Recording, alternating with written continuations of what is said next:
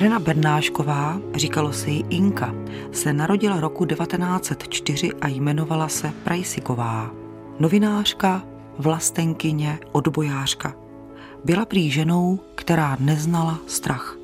Její osobní život příliš šťastným ale nebyl. Když ji zatkli gestapáci, tak se s nimi i poprala. Byla Češkou, kterou nacisté popravili v roce 1942 v jejich 38 letech. Od raných let si zvykala neutíkat před problémy, nenaříkat. Už jako úplně maličká, sotva odrostlá plenkám, se učila prosazovat vlastní názor, byla-li přesvědčena o jeho správnosti. Píše prozajíčka Jana Vrzalová v knize Zasnoubená ze smrtí. Právě to je román o Ince Bernáškové. Souhlasí s tímto názorem host pořadu historik doktor Vojtěch Kincl? Jednoznačně ano, Inka Bernášková byla ženou, která svým tahem na bránku dokázala vzdorovat obrovské nacistické přesile. Z jaké rodiny pocházela? Měla dvě sestry a pocházela z rodiny Vojtěcha Prajsiga, známého pražského výtvarníka. Jana Vrzalová k tomu dodává. Otec a dcera si byli tolik podobní. Vnímavý pozorovatel si nemohl nepovšimnout, že v mnohém je jeho věrnou kopií. Tvrdohlavost, houževnatost a pořádná dávka vzdoru, to všechno v ní bylo namícháno měrou vrchovatou, jako v něm, a možná ještě větší. Kolikrát jen se spolu kvůli tomu dostali do konfliktu. Prajsik odchází v roce 1910 na zkušenou do zahraničí, do Spojených států, do Bostonu, kde také vyučuje na vysokých školách.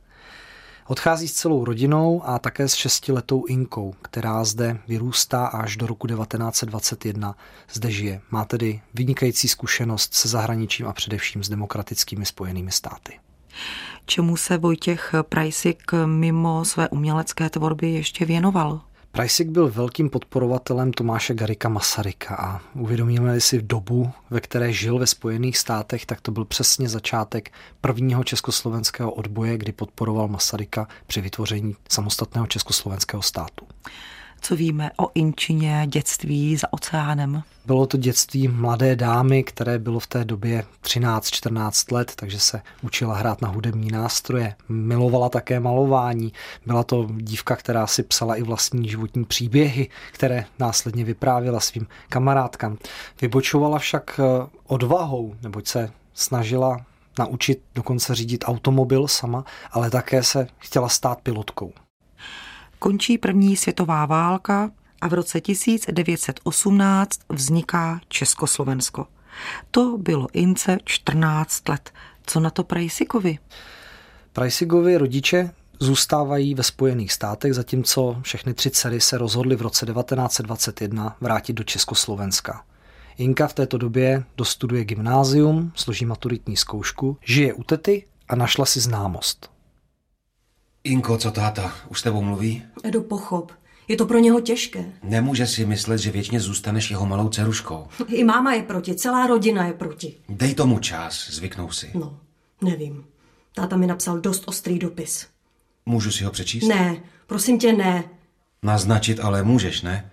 Je si vědom toho, že ho neposlechnu, ale se sňatkem zásadně nesouhlasí. To je pořád dokola. Odpovíš mu? Už jsem mu odpověděla. Budete si ty dopisovat? Napsala jsem jen rozhodnuto, dala jsem slovo. Po tomhle, myslím si, si už dopisovat nebudem. To byl rok 1925. Ince už bylo 21 let a byla i podle tehdejších zákonů plnoletou. Rozhodla se vdát. Slyšeli jsme ale, že proti vůli rodičů. V čem byl problém? Jejím manželem se měl stát její bratranec Eduard Bernášek, úředník Všeobecného penzijního ústavu. A tehdy se spekulovalo, že je zřejmě těhotná. A jak to s tou svatbou dopadlo? Svatba se samozřejmě konala. Ovšem důsledkem bylo, že rodiče Inky s ní čtyři roky nehovořili a přerušili s ní veškeré kontakty. Inka pravděpodobně potratila, dokonce už nemohla mít děti. Naštěstí se ale po čtyřech letech urovnala její roztržka s otcem, který pak dokonce přispěl na zakoupení domku na Spořilově. A Prajzigovi rodiče se vrátili do Československa až v roce 1930. Co víme o manželství Inky a Eduarda Bernáškových, bratranec a sestřenice. V tehdejší době bylo také neobvyklé, že Inka chtěla za každou cenu pracovat, s čímž její manžel zcela zásadně nesouhlasil. Tak se živila alespoň překlady z angličtiny, francouzštiny, němčiny. A také docházela do Sokola. 30. léta přinášejí obavy pro demokratický svět. Světové dění zasáhlo také do rodiny Inky Bernáškové a do jejího života. Byla to vlastenecká rodina, která se snažila udržovat ideály demokratické Československé republiky. Pricek napsal do Velké Británie zásadní dopis, který nakonec otiskl deník Manchester Guardian.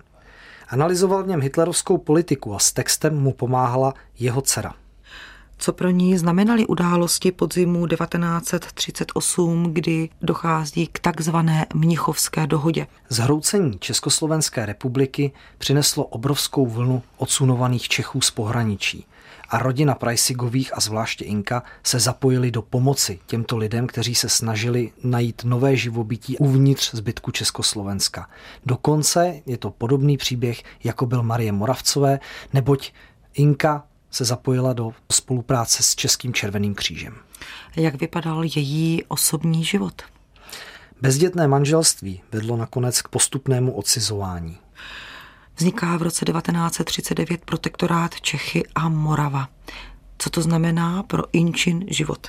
Inka se zapojuje do československého odboje a začíná spolupracovat na vytváření časopisu V boji, který byl ilegální tiskovinou, která se šířila, můžeme říct, jako lavina celým Československem. A historik Petr Koura uvádí. Ilegální časopis V boji byl nejrozšířenějším nekomunistickým odbojovým časopisem. Bezprostředně po okupaci jej začala vydávat skupina bývalých legionářů soustředěných kolem penzionovaného policejního úředníka Josefa Škaldy. Hlavním redaktorem byl bývalý vedoucí brněnské redakce Lidových novin Ivan Herben z okruhu politického ústředí. Když potom v listopadu 1939 došlo k likvidaci první garnitury časopisu v boji, převzali jeho vydávání vojáci. V tomto smyslu byl informován i malíř Vojtěch Prajsik, jeden z duchovních otců časopisu a jeho přispěvatel jak po stránce textové, tak grafické. Jeho dcera Irena Bernášková, všeobecně známá jako Inka, pak přes hrozící nebezpečí odhalení ve vydávání časopisu pokračovala. V listopadu roku 1939 se Inka sešla se svým otcem Vojtěchem Prajsigem. Inko, je to zlé. Zatkli škaldu a sejkoru. Kdy? 10. listopadu. Dostali je v pasáži Alfa. Škalda ještě vytáhl revolver, ale nebylo to nic platné. A ostatní? Skoro všechny zatkli. Paní Škaldovou ale nemají. Samozřejmě zajistili i nové číslo. Škalda a Sejkora zrovna nesli balíky kolportérům. Sejkora měl zlé tušení. 10. listopadu jsem s ním mluvila ve Zlaté huse. To už věděl, že zatkli tiskaře Krupičku. Řekl mi, tak se mi zdá, že odtud nevyvázneme se zdravou kůží. Mohli dostat i nás, ale nikdo z nich nemluvil. Tati, já jsem tehdy panu Sejkorovi slíbila, že boj nenechám padnout. A víš, že nás to může stát oba krk. Slib je slib. To byla jedna část odbojové skupiny, která vydávala časopis v boji, která byla rozmetána nacisty. Inka, jak jsme slyšeli, přesvědčovala otce, aby pokračovali v této činnosti, poněvadž to slíbila. Podařilo se jí to? Ano, protože ve svém domku ve Spořilově vznikla druhá část odbojové skupiny a podařilo se tento časopis vydávat vlastně ve druhé mutaci. Bohužel to se ovšem nelíbilo vojenské části odboje a tomu původnímu časopisu, takže došlo uvnitř odboje k neschodám. Nicméně v boji vycházel nadále tak víme, že dokonce Inka sama obtahovala jednotlivé stránky válečkem na nudle. Neměla ta vojenská odbojová část trochu problém s tím, že to byla žena a že to byla žena rázná, která do jisté míry také uměla i zavelet? Byla to žena v plné síle, byla velmi inteligentní, měla skvělé jazykové schopnosti, měla rozhled, dokázala analyzovat problémy byla statečná a měla odhodlání. Jedním ze spolupracovníků Inky Bernáškové byl Arnošt Polavský a ten ve svých vzpomínkách na dané období uvedl. Byla-li dříve anonymní spolupracovnicí zatlačovanou do pozadí mnoha jinými, stávala se nyní hlavním činitelem – Byla odpovědným redaktorem, vydavatelem, tiskařem, administrátorem, expeditorem i kolportérem. A dodejme, že Inka Bernášková se také účastnila převádění lidí přes československé hranice. Postupně se ale situace okolo ní stává stále komplikovanější. Píše se jaro roku 1940. Mohla bych u vás pár dní přespat? Samozřejmě, u nás budeš vždycky jako doma. Děkuji, švagříčku. Děje se něco, Inko? Tohle mi přišlo poštou. Vaše papíry si vyžádalo gestapo, očekávejte prohlídku nebo něco takového. Přítel z policie. Proboha, už jdou i po tobě. Co budeš dělat? Nejlepší by bylo, kdybys odešla za hranice. To je dobrá rada, Inko. Měla by se ztratit. To nejde tak snadno. A pak moje místo je tady. Přece tady nenechám tatínka a vás. Pár dní teď vůbec nechoď domů. Teď nám řekneš, kde co máš doma poschovávaného a my to hned zítra uklidíme. Dobře. Hlavně musíme schovat psací stroj a cyklostyl. Mm-hmm. Přinesu ti něco k pití. Musíš si časem najít nocleh někde jinde. Gesta pomůže sledovat nás všechny. Jo, hm. já vím. Především si teď musím obstarat falešné papíry. S tím ti nepomůžeme. Není třeba. Mám nějaké kontakty i na četníky. Vyplatili se Ince tyto kontakty na četníky? Ano, Jaroslav Oplt z Černické pátrací ústředny a pan Hoďka z Říčan jí poskytli tyto doklady, falešné doklady. Ovšem byly i v tuto dobu v hledáčku gestapa. Řady odbojářů byly stále řičí a řičí a Inka měla obavy o svého otce, ale také o svého manžela, se kterým se nechala o několik měsíců dříve rozvést. Jedna z teorií je, že právě proto, aby ho chránila před eh, případným postihem gestapa. Ano, je to jedna z teorií a je to, můžeme říct, i dosti pravděpodobné, aby tento svazek rozvázala a nebyl v podezření. Inka byla nucena žít v jisté ilegalitě dokonce, jak víme, na cizí dokumenty. 21. září roku 1940 se v pražské Hybernské ulici setkává s dalším kolegou z odboje, s Vojtěchem Trupovským. Dobrý den. Máte to pro mne? Mám všechno, pojďte pomalu za mnou do pasáže, ať nejsme tak na očích. Dobře. Co tatínek? V pořádku. Geheime Staatspolizei. Vaše doklady. Prosím. Trupovský? Ano. Vojtěch? Ano. Toho odveď rovnou. Tak jdeme. A žádné hlouposti. A teď se podíváme na vás, madam. Náme? Vlasta Nováková. Nováková. Novák. No tak to se jmenuje skoro každý Čech takhle. Štimt? Prosím? Jste zatčena. Nic jsem neudělala. Nechápu. Na služebně vám to rád vysvětlím a doporučuju vám. Cestou si dobře rozmyslete, jak se vlastně jmenujete. Bylo ono zatčení tak nečekaným? Ano, dříve nebo později ovšem k němu muselo dojít, protože celá skupina byla pod kontrolou konfidentů, jedním z nich byl dokonce bývalý československý důstojník. A gestapo mělo Inku v hledáčku, mělo dokonce její fotografii, takže znalo přesně její podobu. Znamenalo zatčení Inky konečnou a nebo pokračovalo další zatýkání lidí? Zatýkání probíhalo neustále a Inka se snažila především ochránit svoji rodinu, protože měla obavy o svého otce, o své dvě sestry, takže je zatajovala kontakty s nimi a snažila se vzít vlastně celou vinu na sebe. Inka byla zatčená a co se dělo v jejím životě dál? Po zatčení chce vzít eh, její otec vinu na sebe. A všem při výslechu, kde se nacházela jak ona, tak tatínek, její dvě sestry i bratranci, bere veškerou vinu na sebe. Nakonec se snaží a pokusí se 23. září o sebevraždu a jak poslala domů dopis mamince, jed neúčinkoval. A dodejme, že v onom motáku mamince Inka napsala.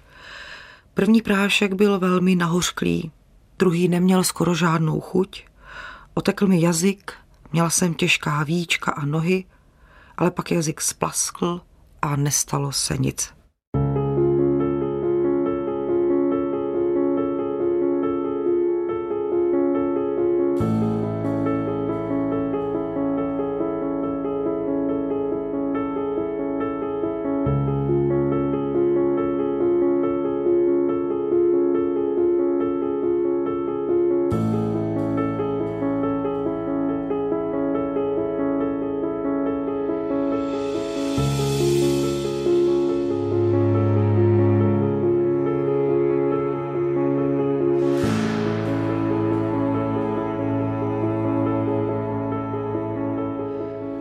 Jaře roku 1942, konkrétně 5. března, zasedá v Berlíně Lidový soud.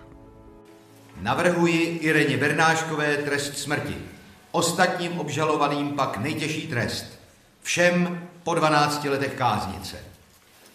Obviněná Bernášková se šíleným fanatismem pracovala k násilnému svržení protektorátu a pro zřízení České republiky.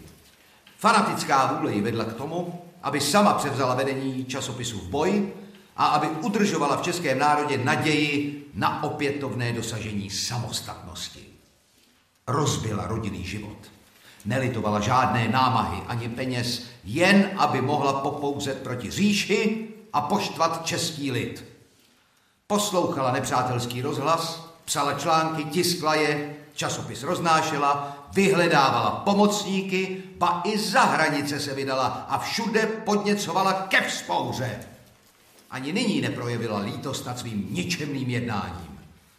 Slyšeli jste, že i zde, před soudem, stále ještě se trvává ve slepé nenávisti proti říši a všemu německému. Není naděje, že by se polepšila Akála, proto jsem nucen požadovat odstrašující trest smrti. Děkuji panu státnímu zástupci a vyzývám obžalované, aby přednesli námitky a hájili se. Irina Bernášková, prosím. Nemám, co bych k tomu ještě podotkla. Opravdu nechcete nic dodat? Ne. Dobře. Tak další. Milada Marešová. Prosím soud jen o to, aby mé přítelkyni byl navrhovaný trest smrti pozměněn na žalář. Jak onen soud probíhal? Třeba, že Inka ovládala Němčinu, odmítala německy vypovídat, vždy mluvila výhradně česky. Svého činu nelitovala a během výslechu uvedla, že doufá, že zlo, tedy německá říše, nacismus, budou poraženy a Československá republika, že žije a bude žít. Byla v tom její odvaha? Bylo to naplnění jejího života, dosavadního nebezpečí, které přestála a kdy mohla říct těm zločincům do očí, co si skutečně myslí a co je smyslem jejího boje o svobodu. Rozsudek byl vynesen a dne následujícího, konkrétně 1. dubna roku 1942, píše Inka dopis svému švagrovi. Sedíte pevně? Odhodlávám se vám totiž konečně oznámit, co jsem se minule odvážila sotva dohodit.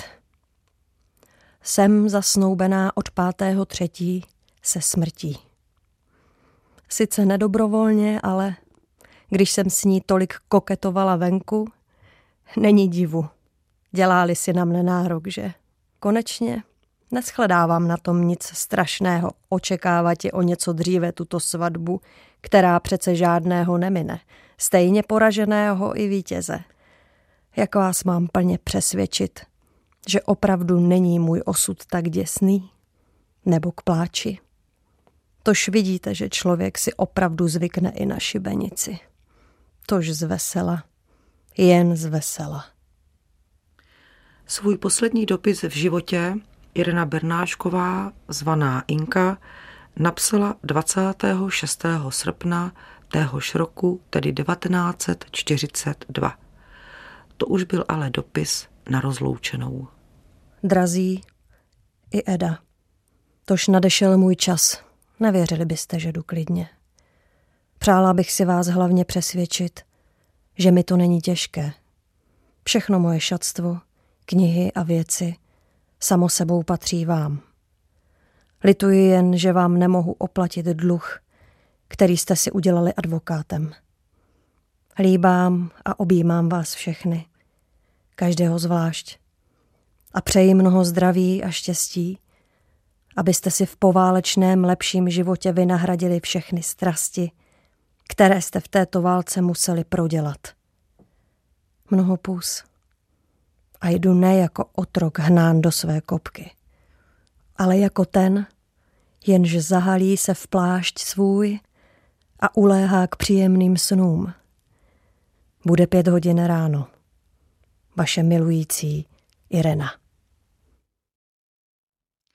Zdá se, že ani v tuto chvíli nepochybovala o tom, že válka skončí, poněvadž jsme slyšeli, jak rodině přála lepší život v poválečném období.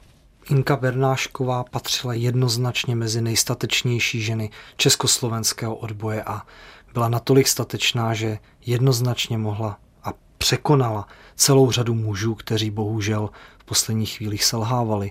Inka Bernášková patří mezi nejvýraznější osobnosti českého odboje. Irena Bernášková, řečená Inka, byla popravena nacisty jako první Češka 26. srpna roku 1942 v Plécnze u Berlína. Bylo jí 38 let. Proč ji můžeme zařadit mezi osudové ženy? Otázka pro historika doktora Vojtěcha Kincla.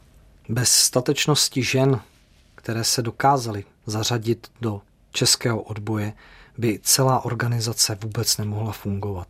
A Inka Bernášková je jednoznačně výraznou osobností a symbolem toho, že ženy dokázaly velmi účinně vzdorovat nacismu a morálně ji překonat. Je potvrzením toho i výpověď gestapáka Panvice, který právě kriticky z pohledu nacisty poukazoval na statečnost, zanícení a odhodlání žen, které fungovaly v protinacistickém odboji? Toto svědectví dokazuje jenom úlohu žen, partnerek odbojářů, které museli mnohdy převzít úlohu právě svých zemřelých nebo pronásledovaných manželů a oni to dokázali, oni dokázali vzdorovat.